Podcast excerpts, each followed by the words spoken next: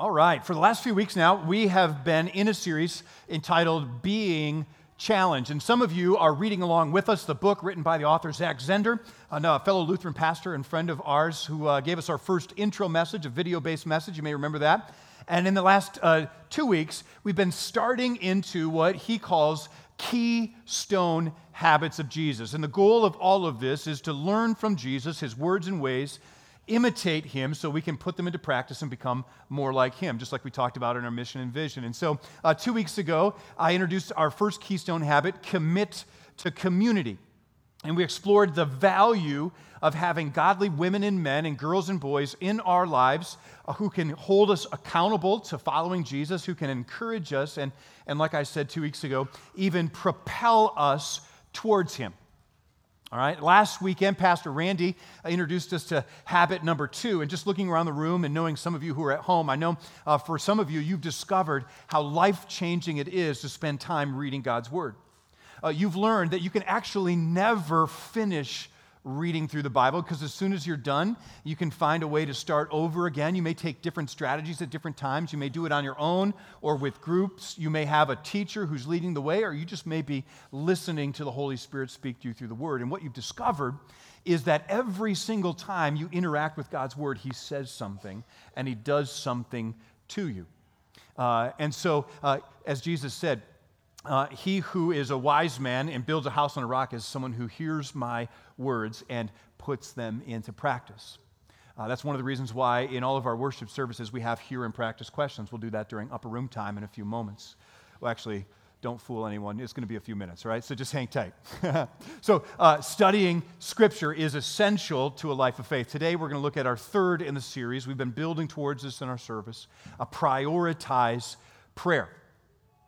Now, prayer, uh, you guys probably know this already, is a, a way that we communicate with God. And if we think about it, there's all sorts of ways that we communicate with each other because it's a natural and essential part of what it means to be in a relationship. So, for example, uh, probably a lot of you, maybe not the kids in the room, maybe some, uh, have a device like this, and, and you can text your family and friends. Uh, it's super convenient. Uh, like, for example, uh, if you're having a problem with the air conditioning in church, I can just text Jason and say, hey, can you do something to help? And he'll be here later, and we're making some progress, but still a little steamy in here. Um, but it's summer ish, so uh, we should expect that. Or think about when you're going to do an airport pickup run. Some of you remember the good old days where you would just go and hope that they showed up and you could pick them up, right? And you'd maybe park your car and go wait by the gate or by baggage claim, and you're like, I hope that they made the flight. No. But now, uh, at least in my family, here's what happens is, is we text on the way to the airport, and then we're at the gate, and then we're about to take off, and then when we land, and there's like a whole string of back and forth text messages. But what's nice about it is we don't waste any time uh, sitting at the airport, and we can kind of plan out our day, and it works pretty well.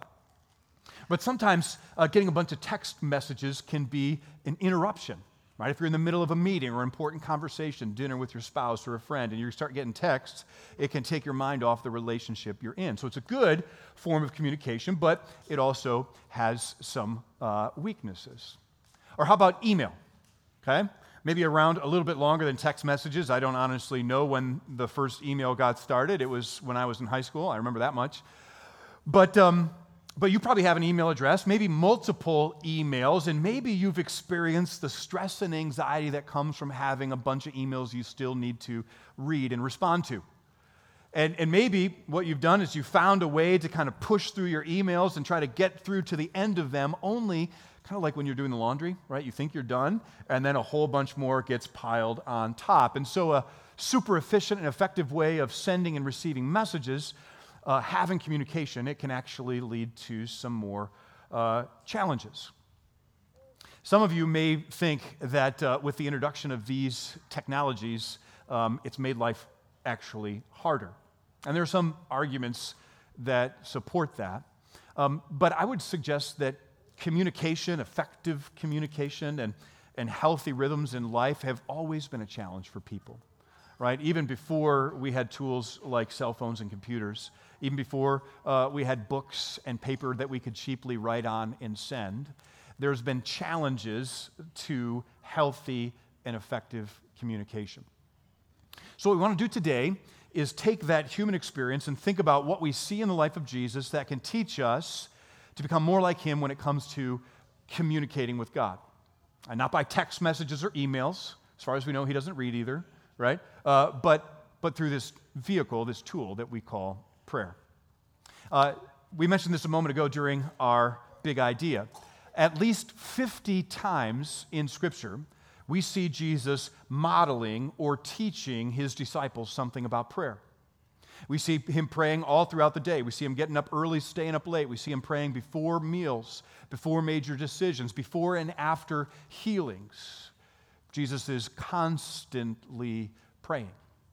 And apparently, his prayer life was so remarkable that his disciples, at one occasion at least, said to him, Lord, teach us to pray like you pray. And that's when he gave them and us what we call the Lord's Prayer. Now, keep in mind, those who were asking him were adult grown men, uh, his disciples, uh, who had probably had godly women and men at home who had taught them how to pray. Probably even a rabbi had taught them how to pray. It wasn't like they had no idea how to pray, but there was something different about the posture of prayer in Jesus that made them want to lean in and learn more. And so, what we're inviting you to do is the same thing to lean in and learn more about prayer. Because here's the thing uh, all of us have room to grow. Uh, here's a quote for someone you may know. I don't know if you thought about you know, talking to him with our question earlier, who would you talk to? But Martin Luther said this about prayer Sometimes I feel I am becoming cold and apathetic about prayer. And this is usually because of all the things that are distracting me and filling my mind. Now, this was written about 500 years ago before text, email, 24 uh, uh, 7 news, or any of the things that we might find distracting these days, right? But nonetheless, uh, he found that there was a distraction at times to prayer, right? Here's what else he said We have to be absolutely certain that we do not allow ourselves to be distracted from genuine prayer. The devil is not lazy, he will never stop attacking us. See, here's the thing Luther learned and maybe you have too. Uh, God invites you to pray. Jesus models for us a, a posture of prayer and making it a priority, but the devil also knows the power of prayer and wants to try to distract and discourage us so that we wouldn't ever uh, take advantage of it, or at least not as often as we could. All right, so if Luther had something to learn, we can feel okay saying we've got something to learn. Let's take a look at what Jesus says and does so that we can try to put into practice his words and ways. The first thing we look at when we see Jesus in prayer is that he prayed early and often. Okay? So I mentioned this before, but here's one example. Mark 1:35 says this, "Very early in the morning, while it was still dark, Jesus got up, left the house and went off to a solitary place where he prayed." Just quick show of hands. How many of you find that early morning is the best time for prayer? Right? Some of you have already figured that out. Okay, so Jesus would often get up early to pray. Uh, here's another example Jesus often withdrew to lonely places and prayed. What he discovered is that sometimes he needed to be alone with God, often in nature, to pray and, and to pray uh, consistently. How many of you have found that being alone or being out in nature is a helpful way to pray, right? So some of you have figured this out. Okay, so we see Jesus early and often taking an opportunity to talk with God. Uh, there's a book written by Greg McKeown called Essentialism uh, that talks about the concept uh, of how to focus your time and energy and, and explores the word in particular, priority. We're talking about how to prioritize prayer. And what's interesting is as he studied that word, he found out that it, it first came into use in the English language in the 1400s, so like 600 some years ago. And, and in its first 500 years of being used, it was always used in the singular form priority. And the basic meaning of it isn't hard to grasp. It's the thing that comes first in your life or prior to whatever you're doing next. It has priority. And it wasn't until the 1900s that it started to be used in the plural form, that is, multiple priorities.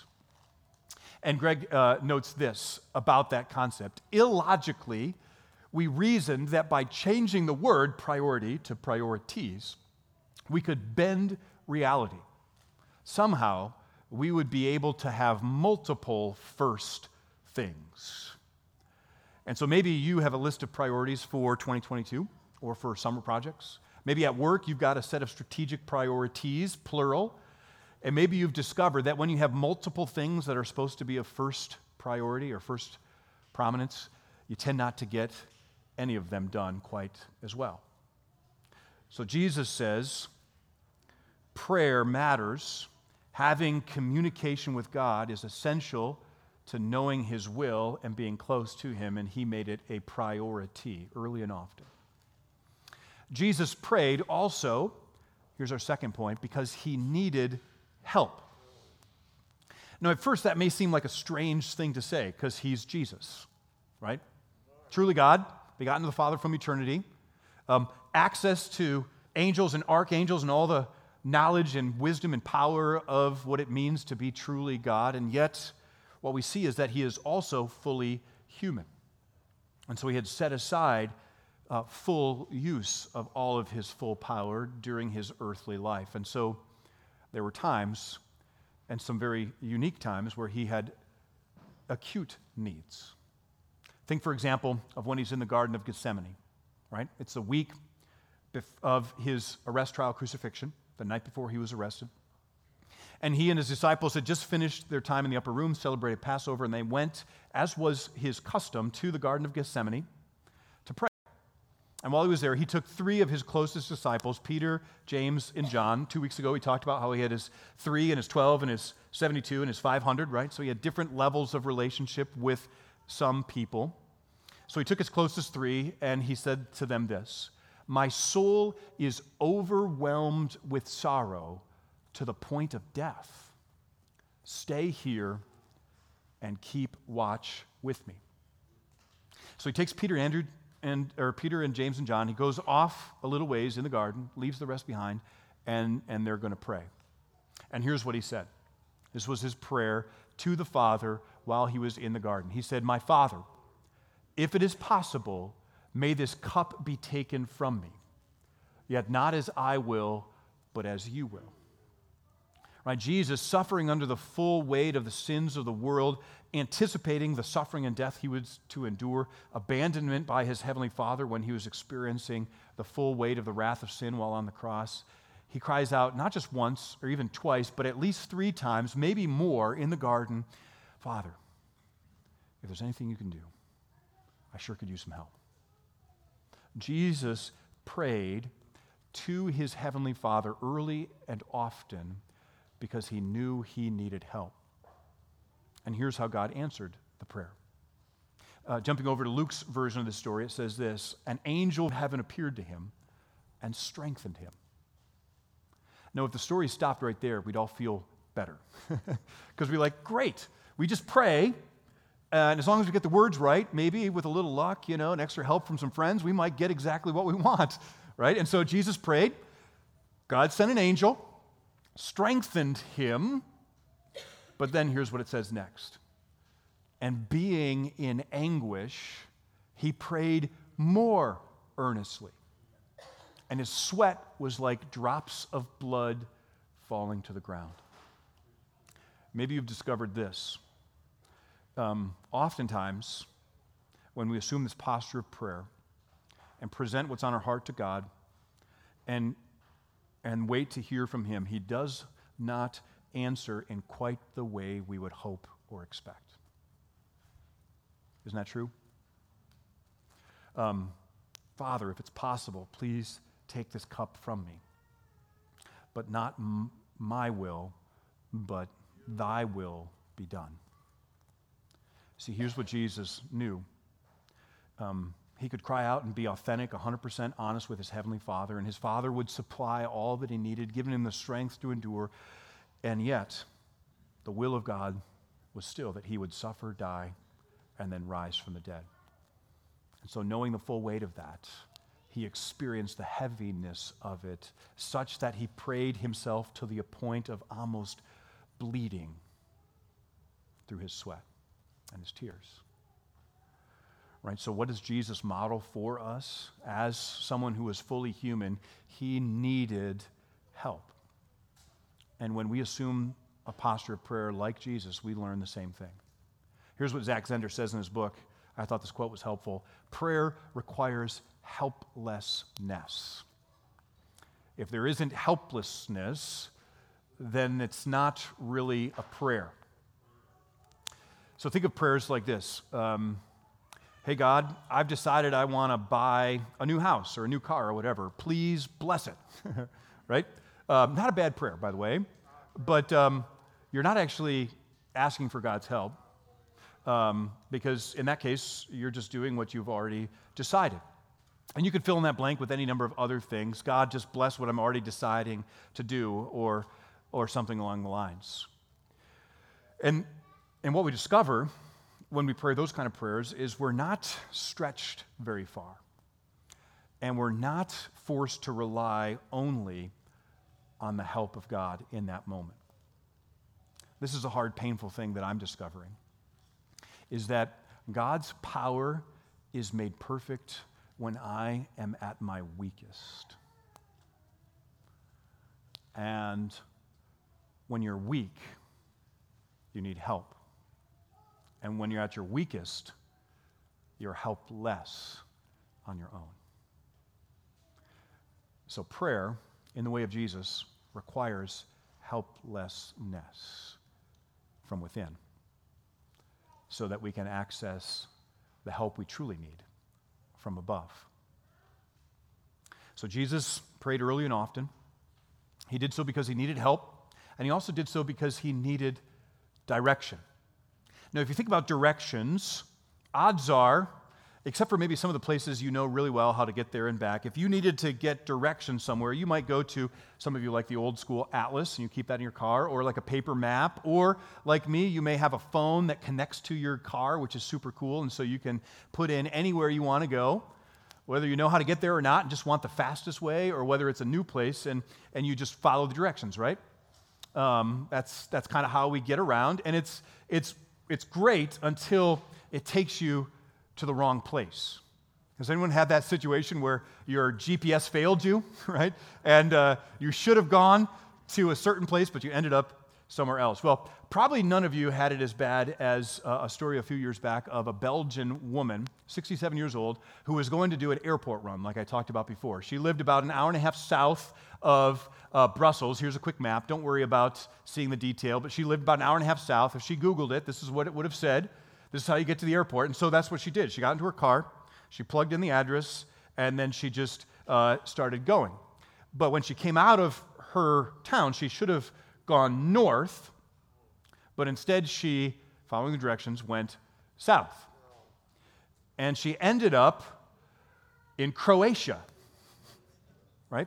900 miles away, crossing through multiple uh, national borders, crossing a mountain range, and um, having stopped on the side of the road multiple times to catch up on sleep and to get fuel and gas. How in the world did she end up in Croatia um, when she was going to the airport? When she was asked, she just said, Well, I was following directions. So if you haven't ended up in the wrong country, you're still pretty good, right?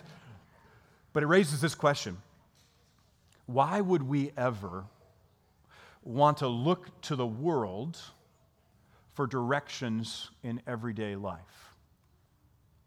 Why would we look to the world for directions, priorities, what we should focus on in everyday life? Um, what does the world have to offer that is better than God's best for us? Just look at some of the results. Here's a uh, recent uh, survey result from Evite. Some of you may use Evite to kind of send and receive invitations from friends to events. Uh, somehow or another, they did a study. I don't know how Evite does this, but they found out that in the last five years, the average American has made zero new friends.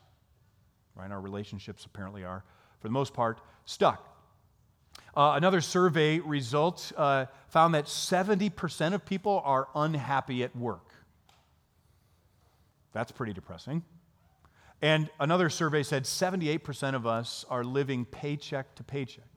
So we're working somewhere we don't really want to work. Uh, we're not happy with our job, uh, but we don't have the means to be able to go find a new job because we're kind of stuck. If this is the best that the world can offer, the question is why follow the whims of social media or whatever is published online or in print? Or whatever the prevailing thought of our world might have to offer. Why, if there was a better way? So, what do we see Jesus do? Before he makes any major decision, he takes time to pray. So, Luke chapter 6 says, One of those days, Jesus went out on a mountainside to pray and spent the night praying to God. And then afterwards, he chooses his 12, whom he would name his disciples and then as his apostles. So, right before one of the most important earthly decisions he makes, Jesus pulled an all nighter. Right? A couple nights ago, Hike and some friends had a bunch of middle schoolers doing an all nighter here, and they're probably all still recovering, right, from a night without much sleep. And my guess is, Steve, that they probably weren't all praying in the church the whole night, which is okay because it's a lock in, right? That's what you do is you go around and have some fun. But, but what did Jesus do? He spent all night in prayer. Um, his brother, half brother, James, says this If any of you lacks wisdom, you should ask God, who gives generously to all without finding fault, and it will be given to you. So, Jesus, his half brother James, all pointing us in the same direction. If you have a big decision you need to make, if you have something important going on in life, even just smaller everyday things, why not take advantage of accessing the collective wisdom of the God of the universe? And invite Him to help shape and decide uh, what you are going to do next. Last stop before we're done today. Why did Jesus pray? Because He knew that prayer has the power to change things, change us, even change the world. Prayer invites the power of God to be present in our circumstances and in our lives. And if we truly believe that, if we truly believe that we had access to all the power of the universe through a simple conversation with God, then our lives and our worlds, our communities should be different, right? So here's a way to kind of put this to the test. Looking back at the last week of your life, if God answered every prayer request you made, what would be different in the world today? So for me, uh, all of my food would bless my body. That's a good thing. right? So I pray before I eat. Uh, this weekend, I've been uh, trying to jack the roof cuff on my garage three inches. So I had a couple barrel jacks and some boards, and I, my prayer was, God, just don't let the garage fall down. And it didn't. I feel good about that. I a little more headroom now for the van when we're opening it in the garage. Um, prayed for some friends and some family, some of you who are sick and suffering. All these are good things. Uh, prayed for the war in Ukraine to end. Um, if all of us collectively were praying for the world to be radically transformed, um, and God were to answer that according to his will, wouldn't we like to see the world a whole lot better?